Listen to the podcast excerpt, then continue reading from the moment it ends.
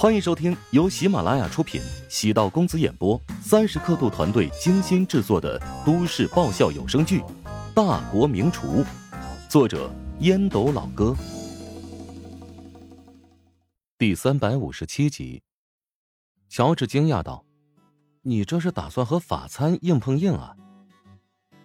中餐能在美食之国法国生存下来，得到法国居民的认可，对于中餐在世界范围的定位。”将起到决定性的作用。陶南方镇定道：“不试一试，如何知道效果呢？”国外呢，总是认为中餐缺少精致主义，那是错误的想法。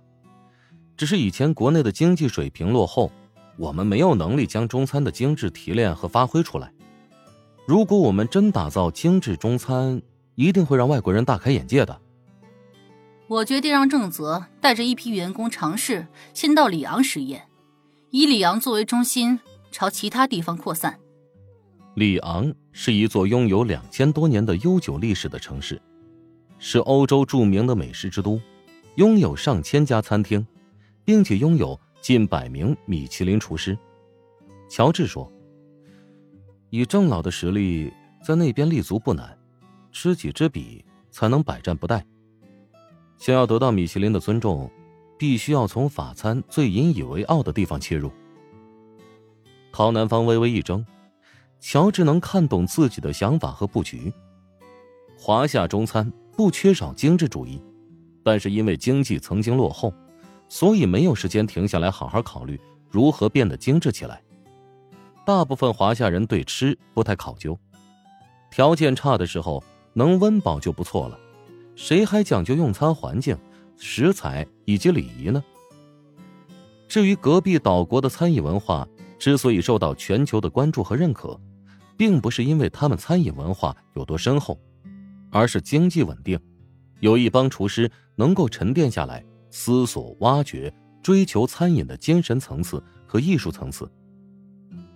华夏的节奏很快，导致上菜快不快。成为了华夏厨师是否优秀的标准。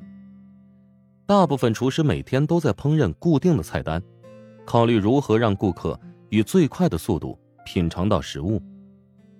至于食物味道，只要过得去便可以了。对食材质量的管控，绝大多数餐厅都不太在意，也不愿意下功夫。伴随着华夏经济水平提升，民众素质变高，国内餐饮行业。已经面临变革，不仅得追求效率，还得注重品质提升。集团化的餐饮企业已经提前布局。陶南方微微一怔：“你的观点和郑老惊人相似。他打算将中餐文化的精致主义提出来，从里昂出发，再在全球范围进行推广。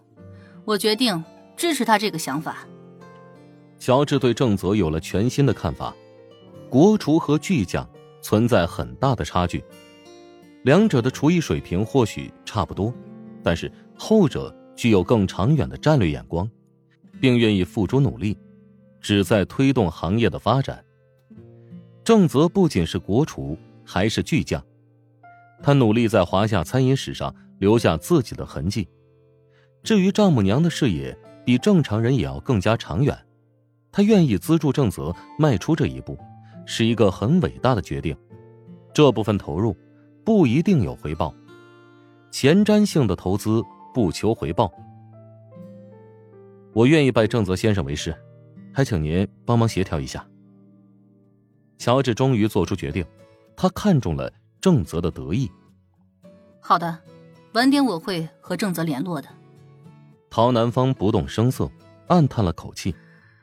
刚才。我还真有一点担心，害怕乔治会拒绝我。他似乎看上去很好说话，但其实自己想法很多。明明是给他推荐一个名师，结果怎么像是我在求他呢？这滋味还真够古怪的。返回屋内，陶南方给郑泽打了个电话：“老郑啊，你要徒弟不要？只要你开金口。”我改名就让他主动上门。我是想要徒弟，但是只要那一个。放心，绝对是你想要的那个。父母吃过饭，休息片刻，乔治开车将他们送回小区。陶南方还准备了礼物，都是价值不菲的营养品。柯青本拒绝不要，最终乔治做主收了下来。收礼品对主人而言是一种尊重。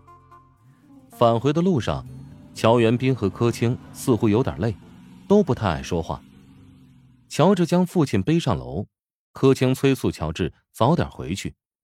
等乔治开车离开，柯青望着车灯消失的方向，捂着嘴哽咽起来。乔元斌见妻子如此。也是黯然神伤，安慰道：“乔治在陶家还是挺不错的，亲家还是很认可他的。”两人在陶家待了数小时，都觉得不适应，何况乔治在陶家住了数月。在外人眼中看来，乔治进入豪门生活，但父母知道，乔治呢像是戴上了镣铐，做任何事情都得察言观色，如此生活岂能顺心？感叹儿子的长大，也懊恼他们的无力。柯青用纸巾擦拭泪水。他拼命维护家庭和美的假象，特别的令人心痛。他才二十四岁，身上压了很多的重担。陶家人的关系存在很多破碎的地方，并不难寻觅蛛丝马迹，而乔治努力让家庭变得温暖起来。尽管陶家对乔元斌和柯青很热情，但柯青还是从许多细节看到了乔治的不易。乔治并不是上门女婿，但他寄居人下，跟上门女婿并没有太多区别。很多时候，一个人的弱势从一句话的语气就可以判断出来。乔治和所有人对话都保持小心翼翼的语气，能感受到他的为难与坚韧。谁不想子女挺起脊梁，活得随心所欲呢？乔元斌重重叹气：“唉，都怪我呀！如果不是我得了这么重的病，他没必要这么辛苦啊。”老乔，你一定要赶紧好起来。你如果能够成功康复，对儿子将是最好的帮助，知道吗？史家成被陶南方逼成那样，还真是让人意外呢。希望如雪跟她妈不一样，不是那种特别强势的女人呐。这点我倒是不怕，如雪对乔治啊是动了真心的，只是儿子和他家老二的情况让人觉得奇怪。他们家老二跟我聊天时问了不少儿子小时候的事情，我看他对乔治没什么恶意。老二的性格比较直爽，我倒不是怕他对乔治有什么恶意。陶家一对女儿长得都很漂亮，若是论性格，其实柯青更喜欢老二。直来直去的人共同生活，即使遇到问题，很快便能烟消云散。反之，老大陶如雪的性格，若是让他恨上，他能记一辈子。乔治送父母返回家中，陶南方将史嘉诚赶出家门，还扔走他带来的年礼。史嘉诚见怪不怪，在门口等了十来分钟。陶如霜走出来，给史嘉诚塞了一个红包。史嘉诚皱眉道：“我怎么能要你的钱呢？”赶紧收下，被我妈看见，你就算没拿钱，估计她也会认定你拿了。史嘉诚用手刮了一下陶如霜的鼻子。你还真是个小机灵鬼呢！行，钱我收下了，东西你拿着吧。史嘉诚递给陶如霜，陶如霜体谅父亲的心情，将礼物接下。我怕你提过来又提回去，太没面子。还是你了解我哟。我开车送你回去。不用，等下被你妈看见了，又得朝我撒火呢。我出去打个出租车就行了。你怕他，我可不怕。陶如霜舍不得父亲如此孤单，还是将之送回住处。一路上，史嘉诚鼻子发酸，眼睛泛潮，并不是伤心，而是感动。今晚，可是一家人多年以来难能珍贵的团圆呢。本集播讲完毕，感谢您的收听。如果喜欢本书，请订阅并关注主播，喜马拉雅铁三角。将为你带来更多精彩内容。